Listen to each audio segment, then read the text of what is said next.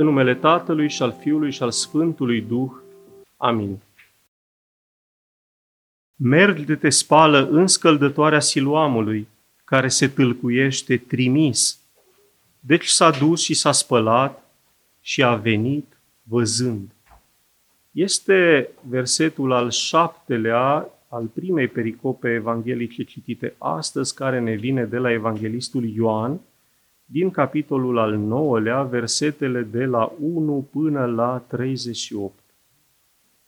Ne aflăm în duminica a șasea după Paști, o duminică peste care se suprapune în acest an fericit sărbătoarea Sfinților Împărați și întocmai cu apostolii Constantin și mama sa Elena.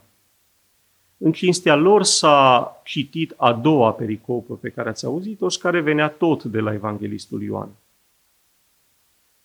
Tema centrală a primei pericope, asupra căreia ne vom opri astăzi, este vindecarea, este tămăduirea, o temă care se repetă de la Paște. Am avut vindecarea slăbănogului, la scăldătoarea Vitezda.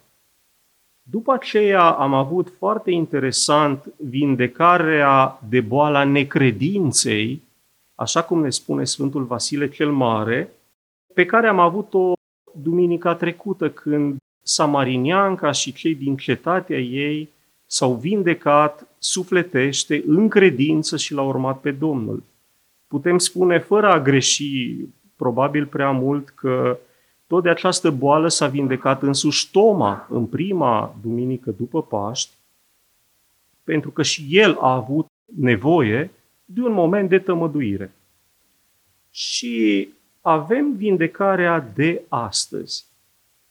Ce mi se pare chiar interesant este că toate au un element comun. Și acest element comun este apa. Dacă ne gândim, uh, paraliticul, slăbănogul a fost vindecat la scăldătoarea Vitezda, o scăldătoare importantă a Ierusalimului, care se afla lângă poarta oilor. După aceea avem, în cazul Samarinencei, fântâna lui Iacov. O fântână săpată de însuși patriarh pentru a avea apă pentru el, pentru fiul lui și pentru oile lui. Avem după aceea scăldătoarea siluamului, pomenită astăzi, care este opusă vitezdei, dacă ne raportăm la planul Ierusalimului, și să știți că foarte mulți au considerat apele ca fiind sacre. Inclusiv evreii de acolo își luau apă pentru uh, spălăturile rituale pe care le practicau în anumite momente și inclusiv evreii considerau la fel că acea apă era încărcată de o energie bună, vindecătoare. Dacă ne uităm în cazul lui Toma, am avut coasta Domnului, din care știm că atunci pe cruce a izvorât sânge și apă. Toate au în comun apa. Acum, dincolo de această introducere, vom vorbi pe scurt despre timp și spațiu, vom vorbi apoi despre vase pentru apă și vom încheia cu câteva concluzii. Ce vom învăța azi? Că apa trebuie ținută doar în cele mai bune vase. Prima oprire asupra timpului și spațiului este cam așa. Din punct de vedere al timpului, suntem aproape de jumătate Evangheliei lui Ioan, capitolul 9, din cele 21 de capitole ale Evangheliei, și ne aflăm în plină activitate misionară a Domnului.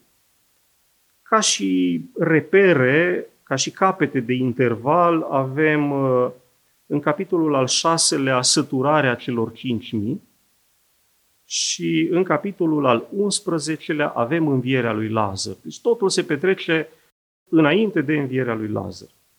Din punct de vedere al spațiului, știm deja că ne aflăm la scăldătoarea Siloamului, care se afla dincolo de zidul Ierusalimului, al cetății celei vechi, în exterior, pe coasta sudică a orașului. Și acum vine o observație importantă. Această minune s-a întâmplat înainte de învierea lui Lazar, de care pomenisem adinea ori, tocmai pentru că ea însă și este o minune extraordinară și trebuia să pregătească terenul, să încălzească sufletele și mințile celor din jur pentru a-l vedea ulterior pe Lazar înviat.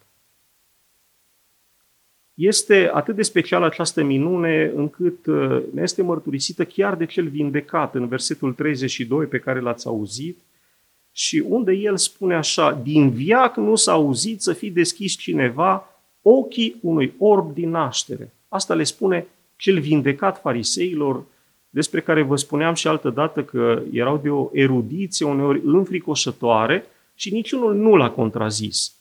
Deci chiar dacă el ar fi zis-o dintr-un entuziasm personal sau poate o necunoaștere aprofundată a Scripturilor, acești învățați nu l-au contrazis. Deci am avut o minune extraordinară nemai auzită pentru a putea să-l vedem ulterior pe Lazar înviat.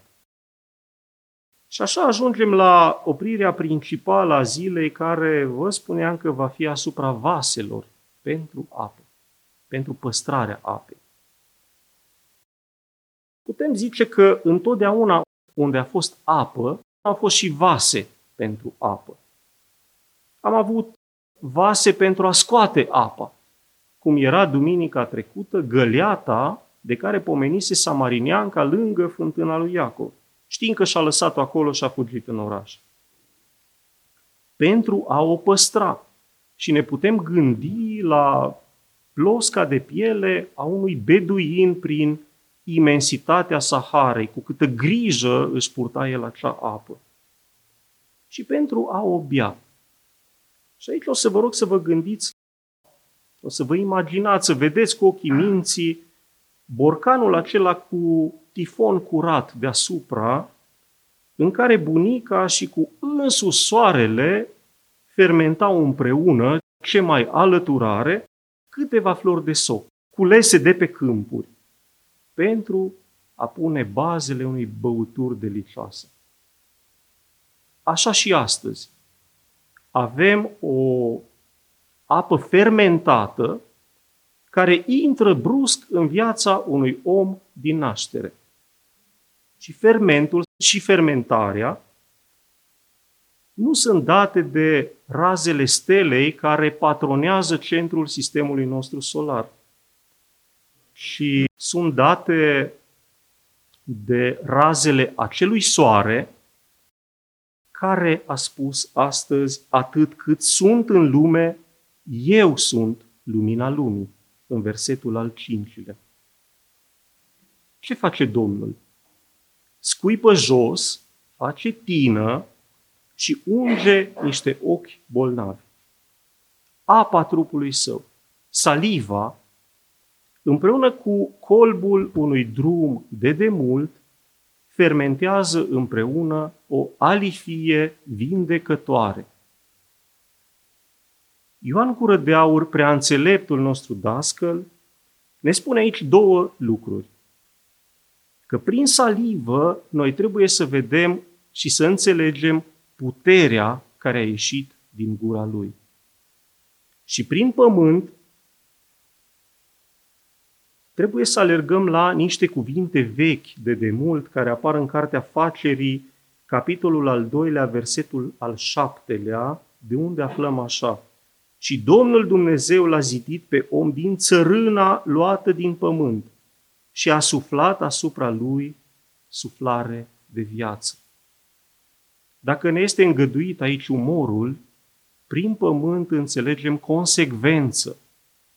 Adică din pământ l-a făcut pe om și din același pământ a făcut Domnul ochi noi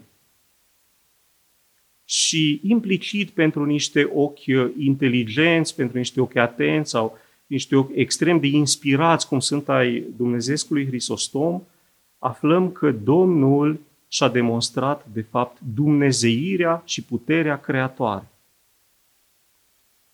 Ne spune același Ioan Gură de Aur că Domnul, după ce l-a uns cu această tină, l-a trimis la Siloam din trei motive. Vedeți, și Siloam se numește, ne spune evanghelistul, că Siloam se tâlcuiește trimis. Deci această scăldătoare a fost numită astfel pentru trimiterea de astăzi, pentru a, a sublinia că Domnul l-a trimis pe om și prin om, pe acest omor, pe tot neamul omenesc spre vindecare. Cele trei motive ale trimiterii orbului de astăzi sunt așa. Ca să nu bănuiască cineva că vindecarea s-a datorat pământului. Așa ne zice Sfântul Ioan. Al doilea motiv, ca să cunoști credința orbului. El nu s-a împotrivit, nu a obiectat, foarte important, nu s-a îndoit. El putea să zică, Doamne, dar de ce să mă mai spăl dacă Tu mi-ai un ochii și de ce mai este nevoie de apă dacă Tu zici că mă vindeci acum? Nu, nimic nu a obiectat el și s-a supus și a plecat îndată. Al treilea motiv este un motiv sensibil. Ne spune Sfântul Ioan că acel drum era foarte lung, de unde era Domnul cu orbul până spre scăldătoarea Siloamului. Și acest orb cu ochii unși, cu tină, a străbătut întregul oraș ca să ajungă acolo. Și l-au văzut foarte mulți. Au observat cu toți această imagine a unui trecător neobișnuit, a unuia pe care știau orb, cu niște ochi murdari, care mergea într-o direcție și care ulterior s-a întors pe același drum vindecat. Și ne zice Sfântul Ioan că, fiind o minune atât de mare și nemai auzită, era de fapt nevoie de foarte, foarte mulți martori care să vadă drumul de plecare, drumul bolnavului și să poată mărturisi că acel bolnav s-a întors sănătos. Ajuns aici, poate că unii dintre dumneavoastră vă întrebați deja, bine, bine, dar unde sunt vasele pentru apă? Ce este cu ele? Și eu vă răspunde, ele sunt pretutindeni. Sunt pretutindeni în jurul nostru și pretutindeni în pericopa evanghelică de astăzi. Ca și o altă observație, vă amintiți că Duminica trecută, Domnul îi spunea samarinencei așa, în capitolul 4 al aceleași evanghelist Ioan, versetul al 14-lea. Apa pe care eu o voi da se va face întrânsul izvor de apă săltătoare spre viață veșnică. Vorbind acolo despre Duhul Sfânt care este simbolizat de apă cel care, udând sufletele noastre, le transformă într-o grădină plină de flori ale virtuților, cum ne spune Chiril al Alexandriei. Iar Sfântul Vasile, ilustrul nostru crotitor, ne spune așa, și o să citez acum cuvintele lui, după cum într-o casă mare sunt vase de aur de argint, de lut și de lemn, că libertatea de voință a fiecăruia acestor materiale, azi avem așa. Vas de aur, ne spune Vasile că este cel care are o viețire curată și lipsită de viclenie. Păi este orbul astăzi vasul de aur. A crezut curat în Domnul, nu s-a îndoit de cuvintele lui, ulterior l-a cunoscut și s-a închinat, l-a mărturisit că El este Hristos, orbul este astăzi un vas de aur. Vas de argint, ne spune Vasile că potrivit valorii sale, este mai jos decât cel din tâi. Eu cred că vase de argint au fost astăzi părinții lui, care nu știau ce s-a întâmplat, au fost convocați de acei farisei care aveau o putere extraordinar de mare socială și cu toate că s-au temut de ei, nu au fost intimidați. I-a spus, noi nu știm, întrebați-l pe el, deci cumva cu verticalitate și demnitate, este mare, poate răspunde, dar nu s-au lăsat impresionați de acea forță care îi înconjura, forța amenințătoare. Vas de lut, ne spune Vasile că este omul care se gândește la cele pământești și se sfarmă cu ușurință. Astăzi de lut cred că au fost acei farisei care au zis la finalul pericopei citite, nu cumva sunteți și noi orbi, în versetul al 40-lea. Adică ei înțelegeau că le scapă elementele rafinate din punct de vedere spiritual ale zilei, dar nu prea au achiesat la ele. Au preferat să rămână cu partea majoritară pentru a nu-și compromite poziția socială, influența și, până la urmă, statutul lor de zi cu zi. N-au riscat nimic. După aceea, ne spune Vasile că mai sunt vasele de lemn, vas de lemn care este reprezentat de omul care se întinează lesne cu păcatul și ajunge materie pentru focul veșnic. Și vas al mâniei, omul care primește în el lucrarea răului și din pricina mirosului greu și al stricăciunii se aruncă și este vrednic de pieire, așa cum un vas din gospodăria noastră, odată murdării definitiv, îl aruncăm pentru că știm că nu, nu-l mai putem recupera. Și aceste vase de lemn și ale mâniei au fost astăzi, cred eu, ceilalți farisei, cei care, în loc să se bucure de minune, de vindecarea unui om care nu văzuse o rază de soare toată viața lui, căutau să acuze de ce fusese vindecat sâmbăta. Farisei ne spune același Hristostom, l-au întrebat cum ți-a deschis ochii? Pentru că deschiderea ochilor presupunea o acțiune pe care ei nu aveau voie să o facă sâmbătă. Ei n-au întrebat nicio clipă cum de vezi. Sau cât de bine vezi, e extraordinar că vezi. Nu, ei au întrebat ceva ce putea fi transformat într-un element acuzator la adresa lui Isus. Și din cauza aceasta, aceste vase, ne spune Vasile că sunt pierdute și date pierzării veșnice. Și acum câteva concluzii. Prima cred eu că este fără echivoc. Trebuie să devenim vase de argint și de aur. Nimic mai puțin nu trece de controlul calității îngerești. Pentru a ține apa cea vie, pentru asta ne pregătim noi, să ținem apa cea vie, Duhul cel Sfânt, în noi înșine. Și nu se poate mai puțin de atât. A doua concluzie care aparține Sfântului Ioan este așa, că Domnul este atât de bun și atât de milostiv, atât de generos, încât s-a oprit să stea de vorbă și ulterior să vindece un cerșetor anonim, un nebăgat în seamă de concetățenii săi. Poate nici de noi, dacă am fi fost atunci de mult acolo. A treia concluzie și ultima, Domnul ne dăruiește apa cea vie, Duhul cel Preasfânt, și noi uh, cred că trebuie să nu ne lăsăm mai prejos, după măsurile noastre, bineînțeles, și să-i oferim apa ca de trandafiri, a mulțumirii și a recunoștinței, pentru ajutor, pentru vindecare și mai ales pentru viață. Amin.